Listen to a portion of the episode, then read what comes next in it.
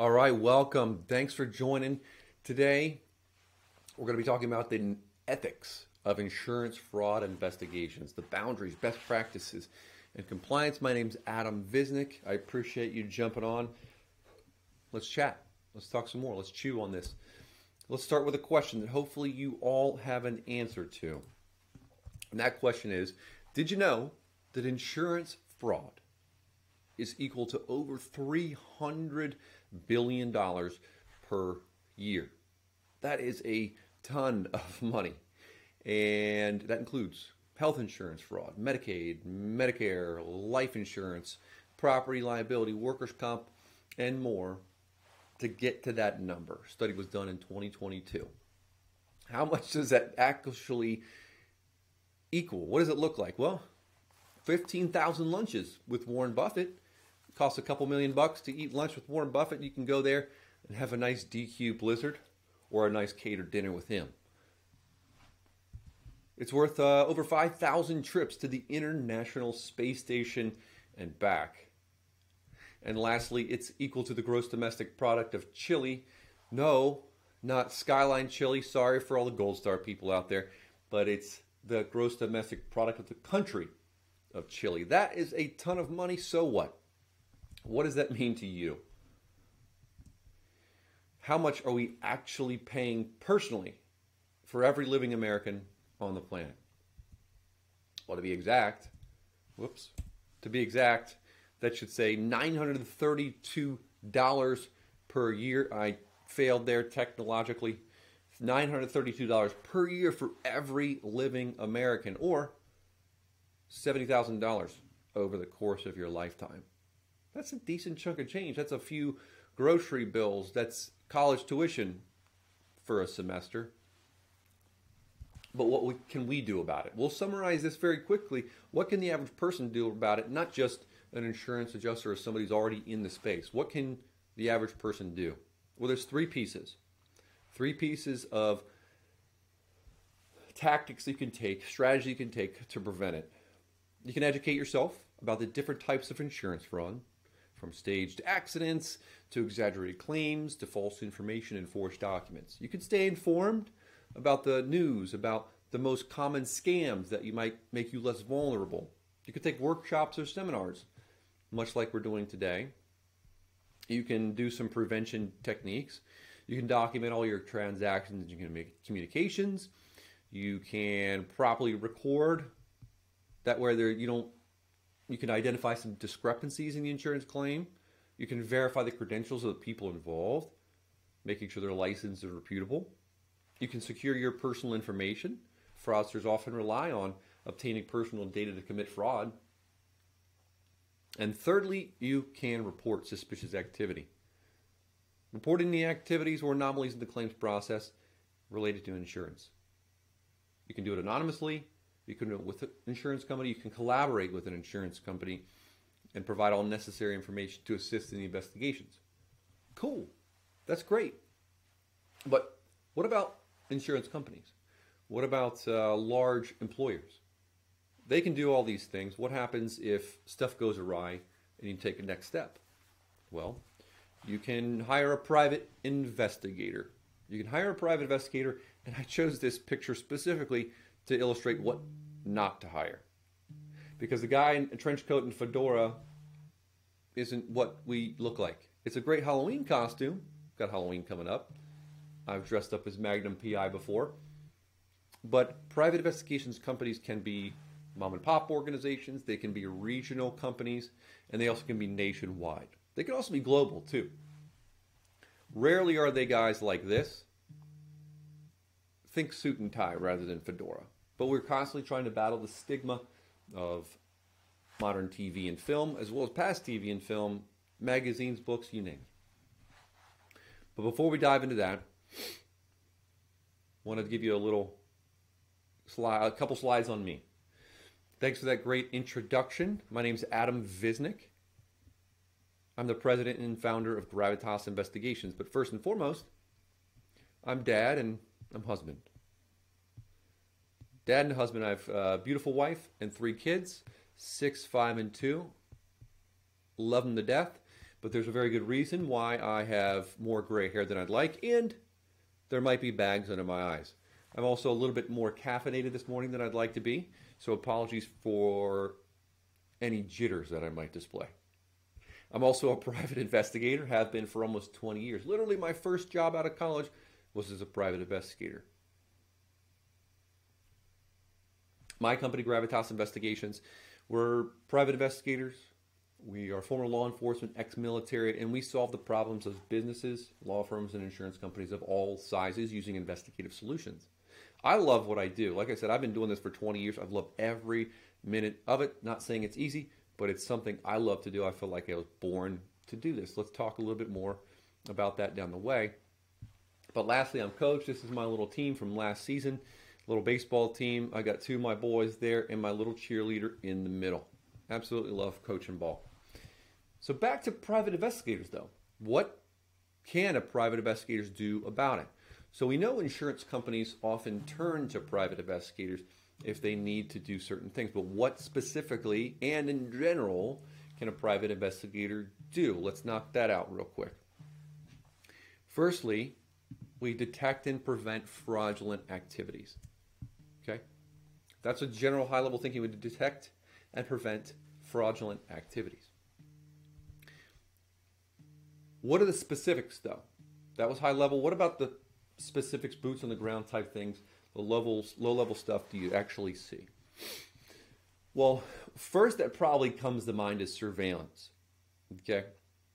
A private investigator operative goes in the field, usually in their stakeout vehicle like a minivan or SUV, tinted out windows, dark in color, and goes in documents using handheld digital high definition cameras to videotape everything that happens with your claimant or videotapes or takes pictures of a scene and many more pieces.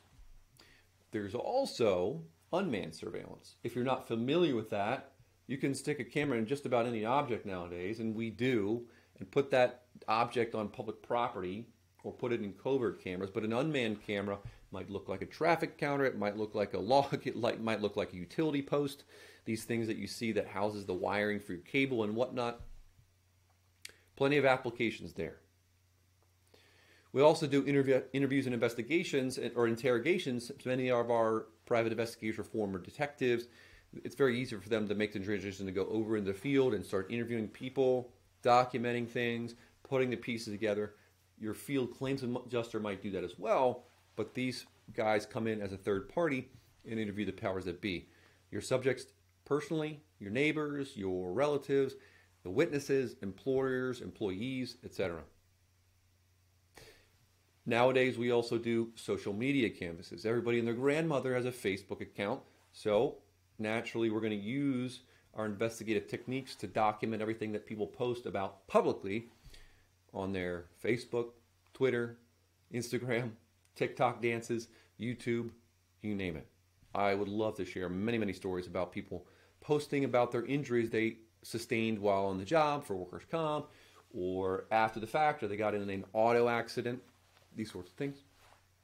And then the three more, the background investigations. This is like old school investigations. We're simply digging in the public records, uh, civil court records, police reports, previous addresses, all the open source data we can, and compiling it into a background investigation to give you pre-existing injury, to, you know, red flags for fraud, all those kind of things that'll help with an investigation. Hospital canvases, that's where we legally and not violating HIPAA laws make efforts to reach out and contact hospitals for pre existing injuries when documenting when they treated, uh, was it inpatient, outpatient, ER, what, what location, who were they treated by, and more, if we can get it. And then lastly, it also pays to have a digital forensics expert, one who can dig into smartphones, laptops, and these sorts of things. Not hacking, We'll talk about that. But digital forensics, someone who can dive into the computer, black boxes, and these sorts of things to help prevent and establish fraud potentially. Okay? Any questions about that? If you got a question about those things specifically, leave me a comment. But with all those pieces said, private investigations is not without controversies and challenges. Like Is it ethical or is it legal? We mentioned a lot of things, and they, from the outside looking in, might look like those are illegal. But we'll talk about exactly what's legal and illegal, what's unethical here. But why specifically are ethical guidelines important? Why is it important? It seems pretty obvious, doesn't it? If you're ethical, it means repeat business. It means you don't go to jail. It means your industry is not frowned upon. Let's talk a few thing uh, about a few points about that specifically. Why are ethical guidelines important? It seems obvious, but firstly, the protection of individual rights.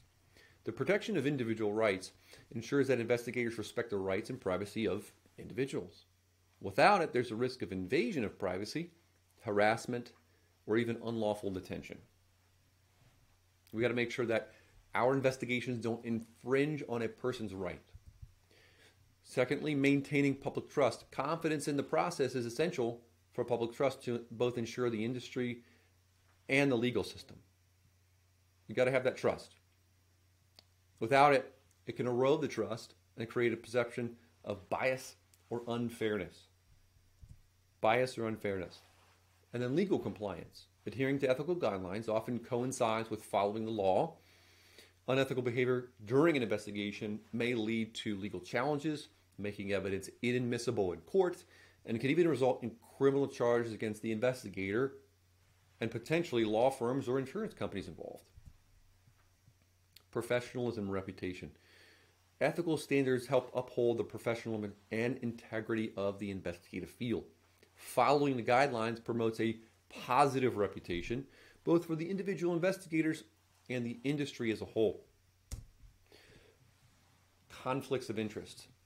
Ethical guidelines often address potential conflicts of interest, ensuring that investigators remain impartial and objective. It's crucial for the validity of the investigation and the fairness of the outcome.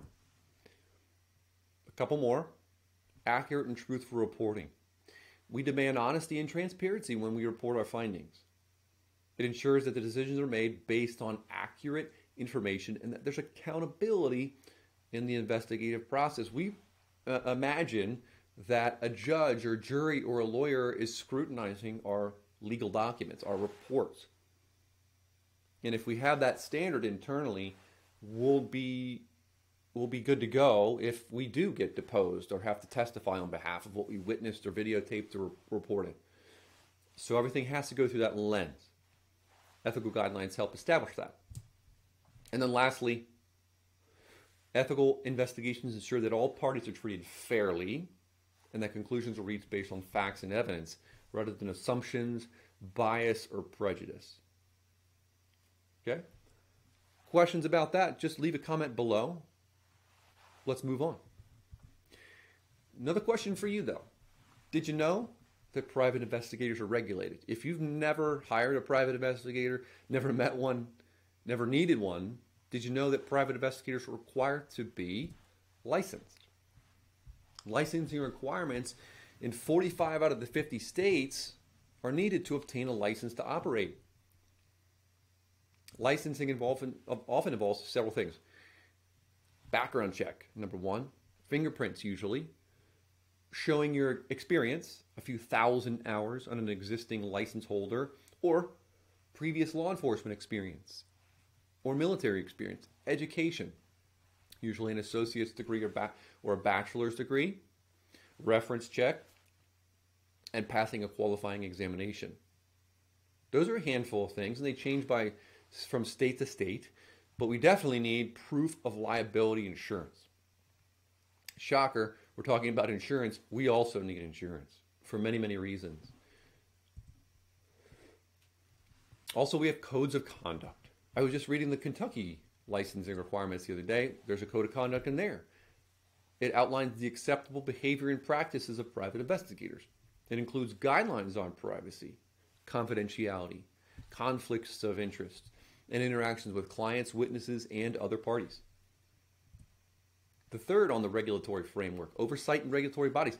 There's an, there's an association or governing body tasked with overseeing the private investigators.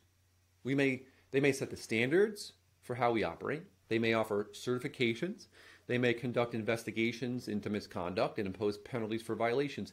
Here's an example. There was an, a company recently in Indiana, I won't say the name, used some magical search engine optimization.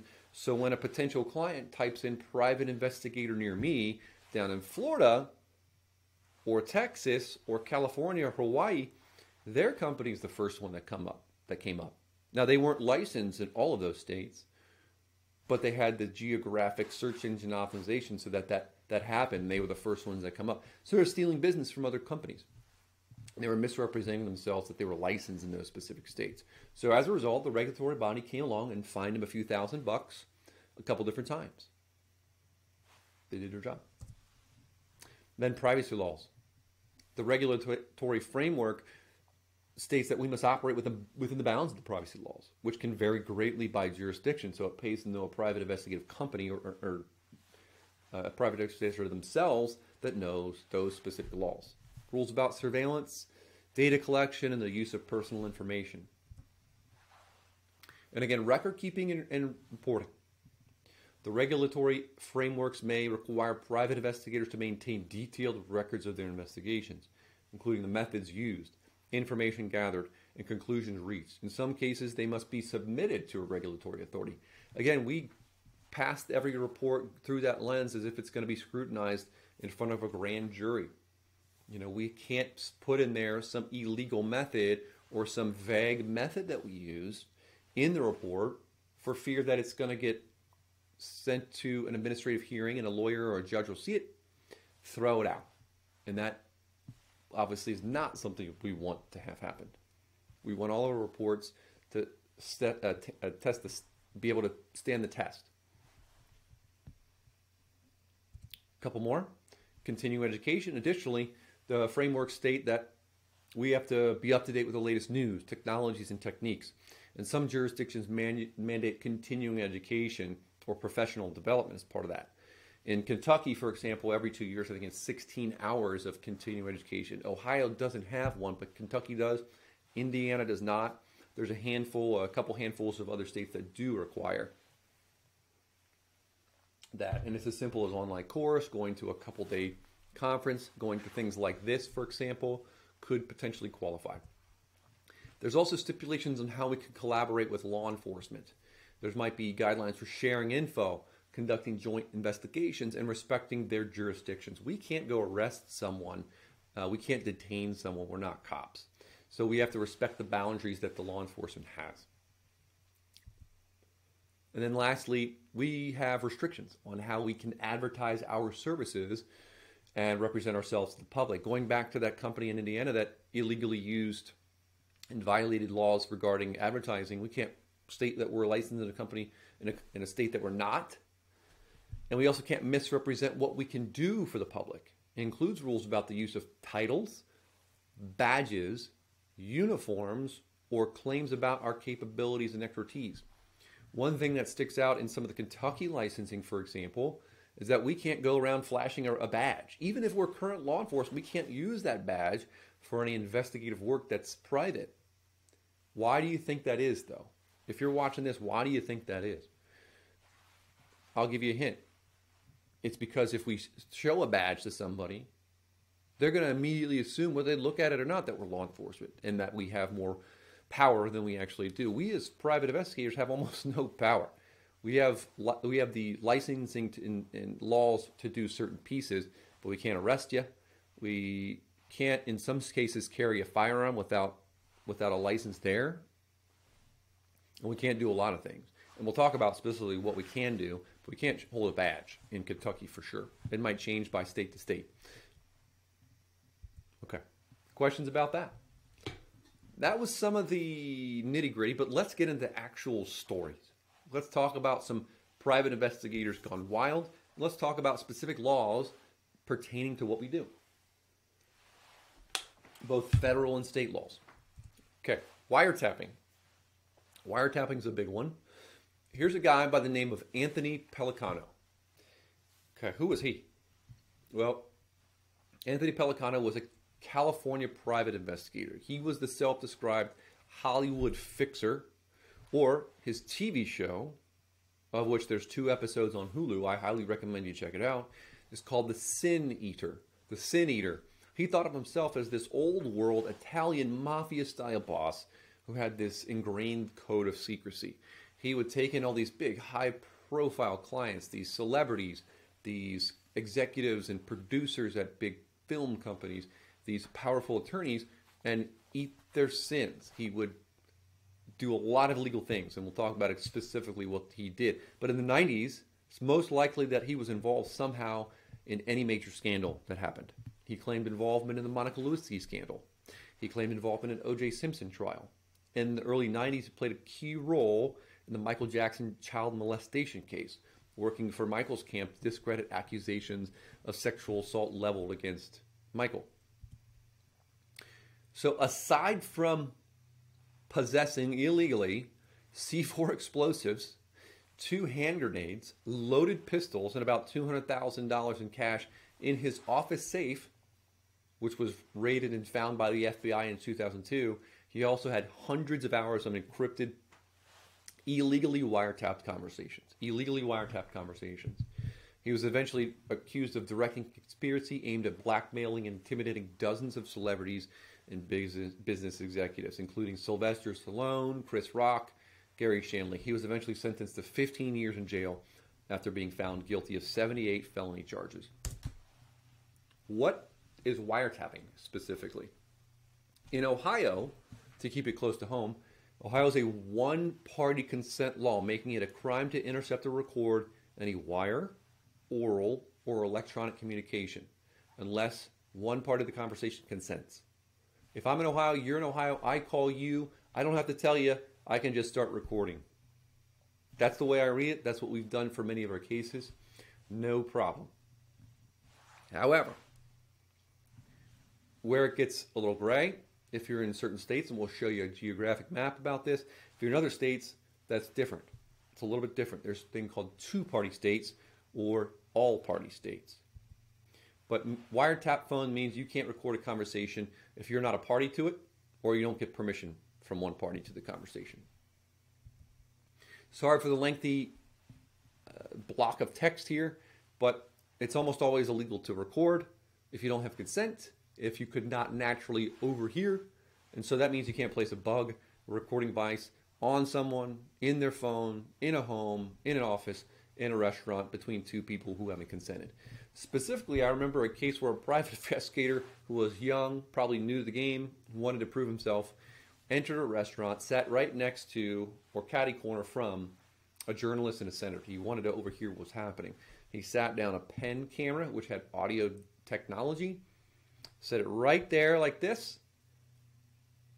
And the senator and journalist apparently aren't dumb. They saw that happening. They saw it, recognized the guy in their rearview mirror, and they called him out, called the cops on him. He got in big trouble for attempting to record in a diner the audio conversation from two people. Big time no no. Here's the one party versus two party states. On the fringes of America, except for Illinois, it's two party. Ohio, Kentucky, and Indiana, you can see are one party. Questions about that? Leave a comment below. What questions do you have about one party, two party? I should stipulate that I'm not a lawyer myself. These are just the ways it's been interpreted from our end and using consensus industry standards here. Let's do a quick case study. Let's say we have a guy by the name of John Smith. He claims a loss after he gets a house fire. He demands a hefty payout from his insurance company, but Jane Doe and the insurance adjuster suspect fraud. They're smart, they see a bunch of red flags related to it. What should Jane not do when it comes to wiretapping? Well, Jane Doe, the private investigator, should avoid the temptation to wiretap Smith's phone or install a bug or hidden device in his house or his workplace. Anything that he does related to that is against the law and infringes on Smith's privacy rights.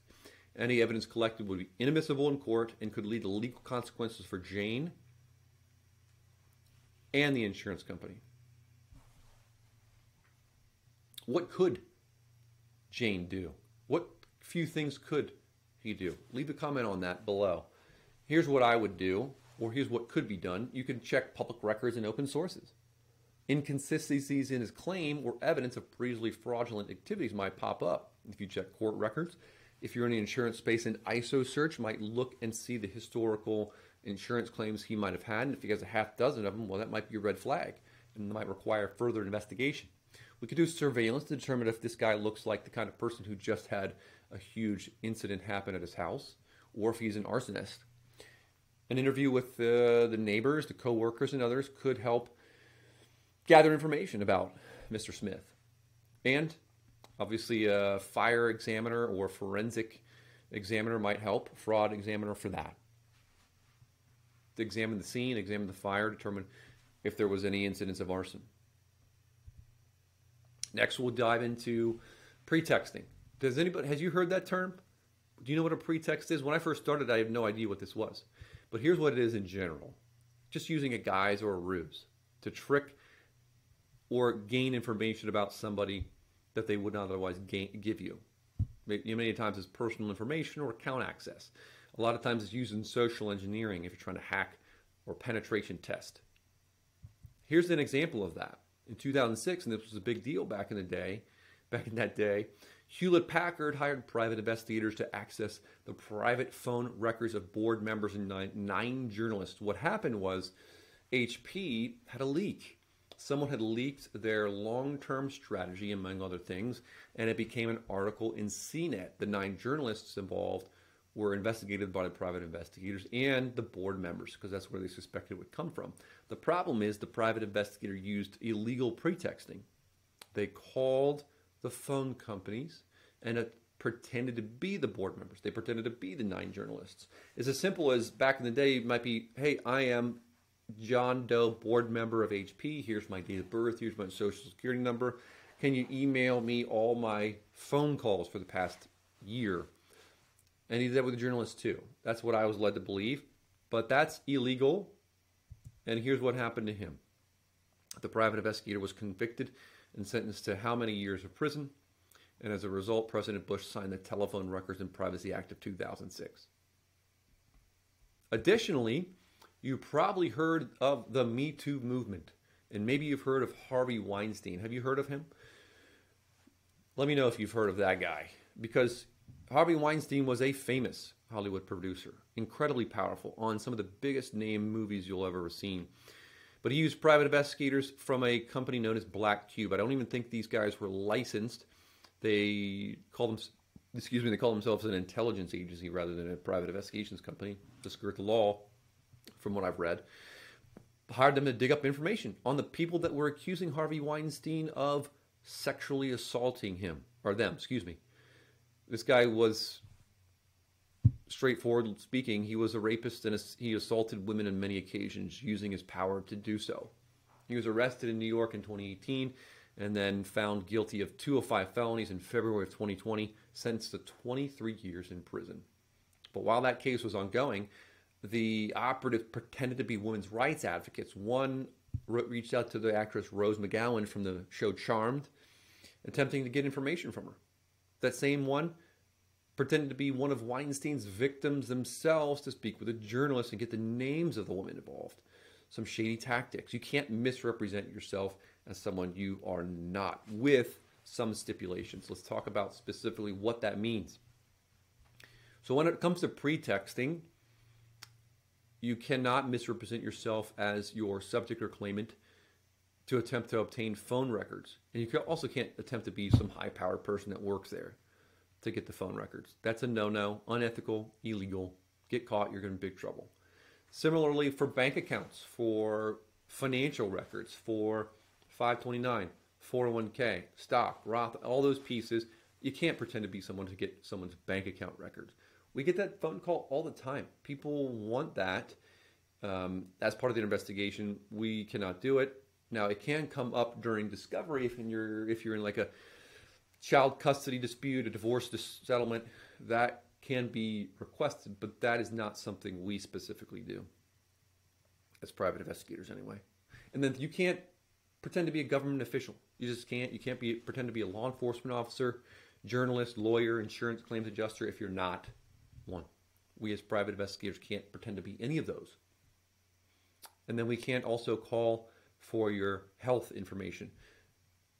With a caveat, we when we do these hospital canvases, we don't illegally pretext. We simply say we're doing a hospital canvas. And many times it, it works. So we do those quite a bit. But we can't do that if we are violating HIPAA laws as well as pretexting. So that's a no no. Questions about that? Leave a comment. On to the financial side, the Gramm Leach Bliley Act is our third one, the third law. It simply states that we can't hack into or impersonate the subject to obtain private information from a bank. Not going to do it. Here's a case study. Let's say Laura Johnson files an insurance claim after a costly medical procedure.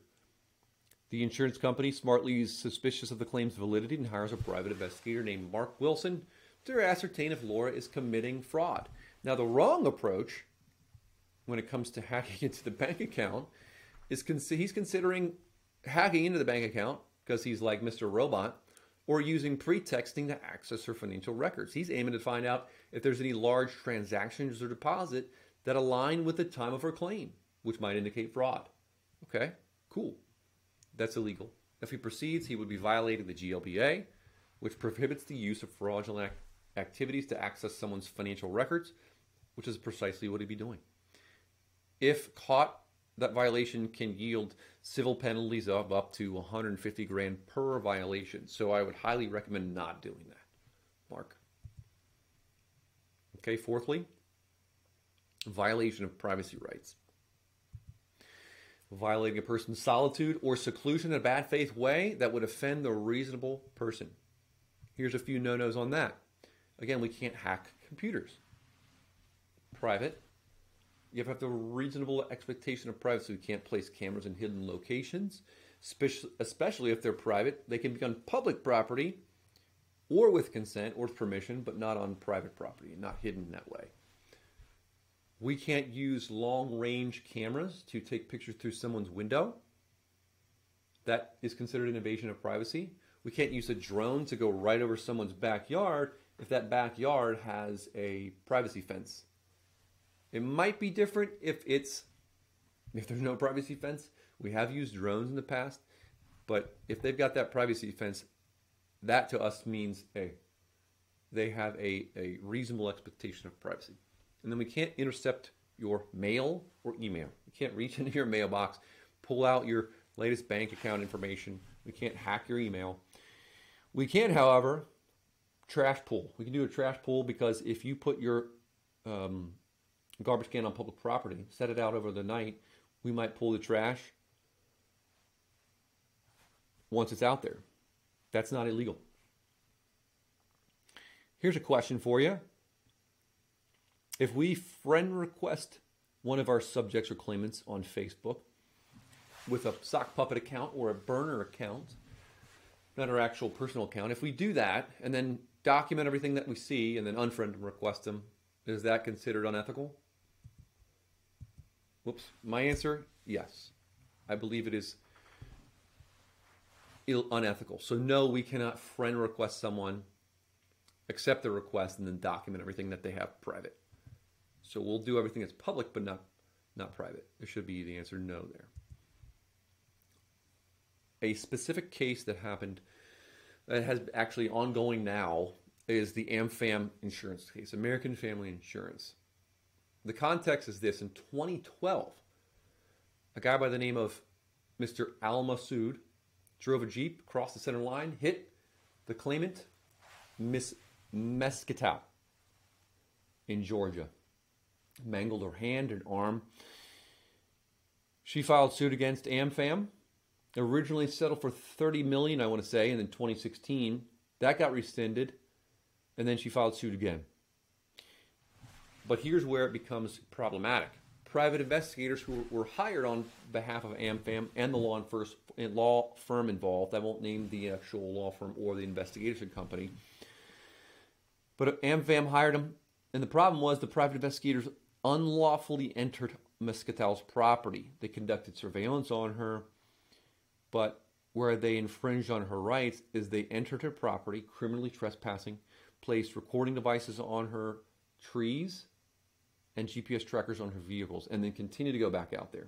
Here's exactly what they did they criminally trespassed by going onto her property, her residence, placed a GPS tracker on her vehicles. Now, that act specifically is not illegal, but when you did it on her property, you, it became illegal.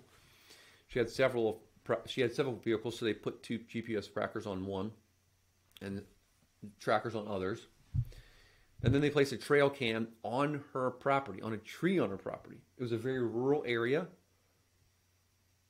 So the only way they could get documentation of her doing anything is if they put these trail cameras on here. Here's what that trail cam looks like. We use this type of camera frequently, but we're, I guess, smart enough not to put it on people's private property. That's a big no-no. Um, you can put it on telephone poles with consent.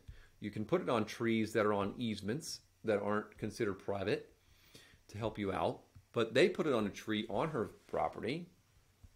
This one's called the Spypoint Link-Dark camera and documented everything that was happening.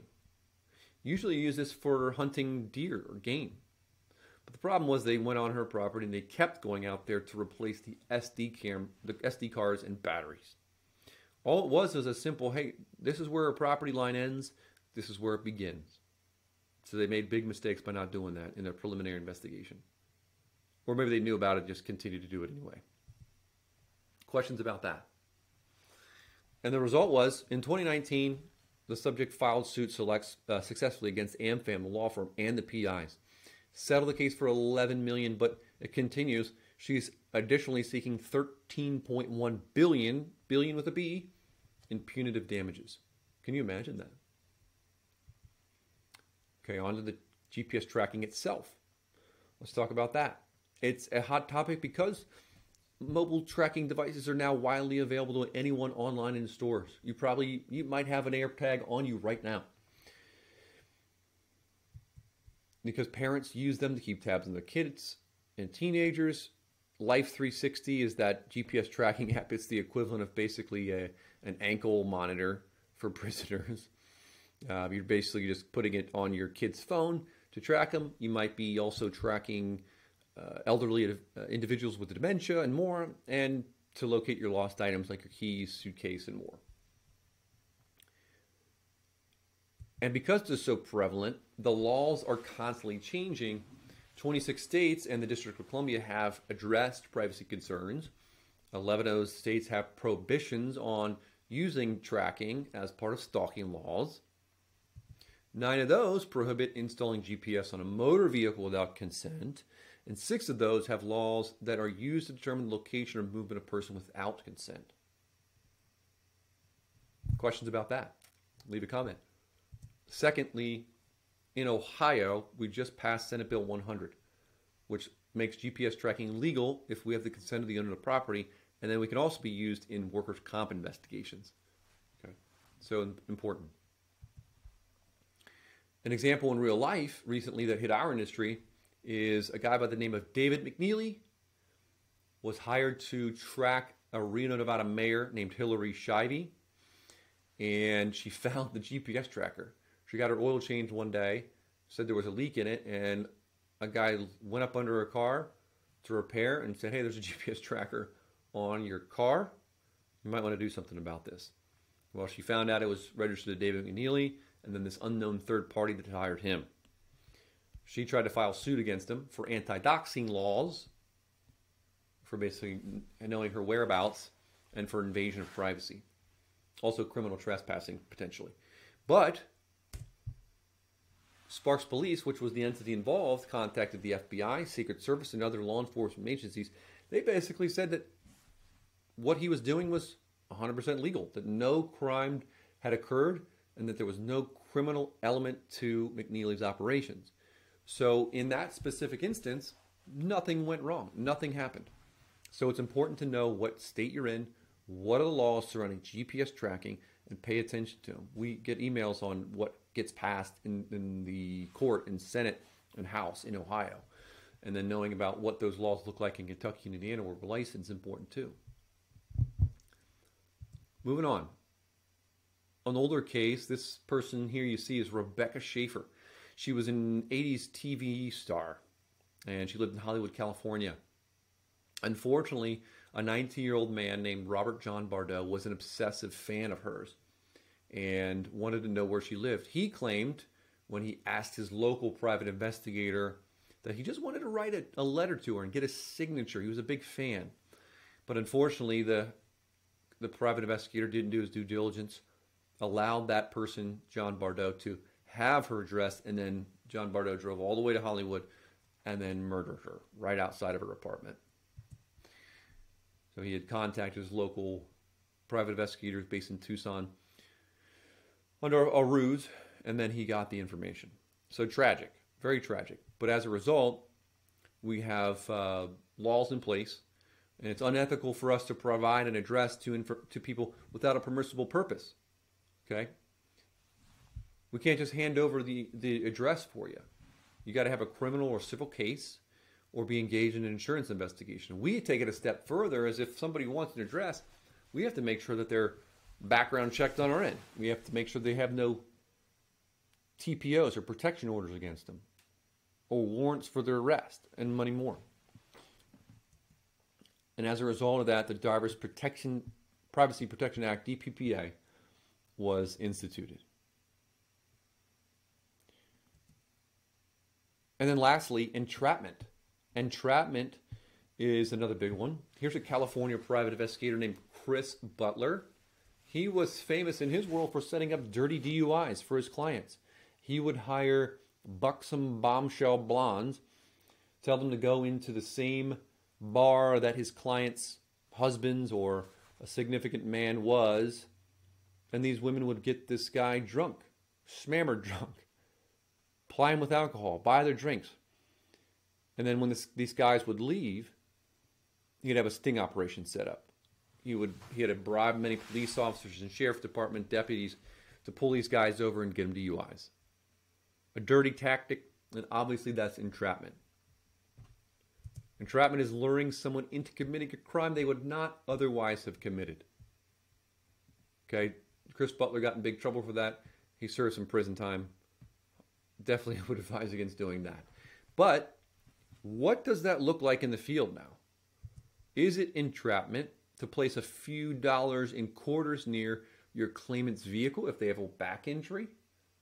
That way they bend over at the waist, pick them up, and then you got video evidence of them having bent over and they said they couldn't. Is that unethical? What do you think? Leave a comment below on that. And is it also legal or unethical for me to show up at my claimant's front door, pretend like I'm a satellite dish salesman or a repairman, a roof repairman, then set up a ladder near the door or the roof and have my my subject climb to the roof to observe the roof issue or where I'd put the satellite dish and then have my buddy down the street who's also a private investigator film it from his surveillance position. Is that unethical or illegal? Yeah, you entrapped him. He wouldn't have come out otherwise. And since you're not actually a roof repairman and a satellite dish repairman, you're misrepresenting yourself. Okay? So those are the laws but how do you comply with hiring a good private investigator or establishing that your PI can do the job? We talked about what you can do to educate, prevent, and report, and you know what to do when it comes to the claims process. But how do you hire a reputable firm? Well, there's a few baseline things. Okay, there's a few baseline things. We mentioned licensing. We mentioned that the, the, the, private investigators in 45 of the 50 states have to have a license that includes the background check, the fingerprint, the reference checks, the exams, the experience proof, the college degree. The license has to be provided to you. there's a wall license that we would show and a card, typically. And then private investigators should operate and have to operate with insurance. Many times it's bond, but mainly it's insurance. So in Ohio, Kentucky, and Indiana, we have to have insurance for that. They go through high levels of um, negotiation to get make sure that we're covered. Our employees are covered. Our cyber risk assessments, our general insurance, our errors and omissions, and much more. And then the professionalism. That's a fluffy term. How do you display professionalism? Well, in, in my space, it starts with website a website that hasn't been changed since 95 is a dead giveaway that you may not be working with a pro. It's also not about just suit and tie. Certainly, you don't want trench coat and fedora, but it's not just about suit and tie either. Um, it's knowledge of the laws, it's knowledge of ethics. A good private investigator friend of mine and colleague out in California said, Hey, I said, what's the best marketing tactic for a private investigator? And he just said, ethics. If you act ethically, word gets around that you do the right thing, even when asked to do the wrong thing. There's countless times where I've had lawyers tell me to do something unethical or illegal. I have to stop them right in their tracks. Say, We're not going to do that. And then niche. Don't hire someone who doesn't understand the niche. If you have a criminal investigator and you're doing a murder investigation, hiring a private investigator has that skill set is great. But if they're you're also trying to do an investigation for insurance fraud, they might not have the chops. So hire for a specific niche. And then experience. Not only do they have to display that when they get a license, but hiring a guy right out of high school to handle your workers' comp claim is probably a recipe for disaster. The firm has to have experience. The team has to have experience. Oops. And then lastly, communication. There's a saying in our industry that private investigators don't pick up our phones. That's a big problem. If they don't pick it up and they don't return your call within an hour, you got a problem. If you submit a report and it goes in this mysterious black box, and at the other end you just get a report and an invoice, you failed. Again, we have to be honest and transparent about everything do. We also have to update you because you're part of the team as much as we are. Your lawyers might be as much a part of the team as we are. So, consistent updates on work that's been done up to that point, updates after every day of surveillance, updates after every time you go out on in the field, updates on whatever it is that you do from an investigative standpoint. And at the very end, then you can put that in the detailed section of your report. So communication's crucial. Okay. Questions? Ask me anything. I'm all ears. I love talking about this stuff. What questions do you have? Leave a comment below. Here's some additional resources for you.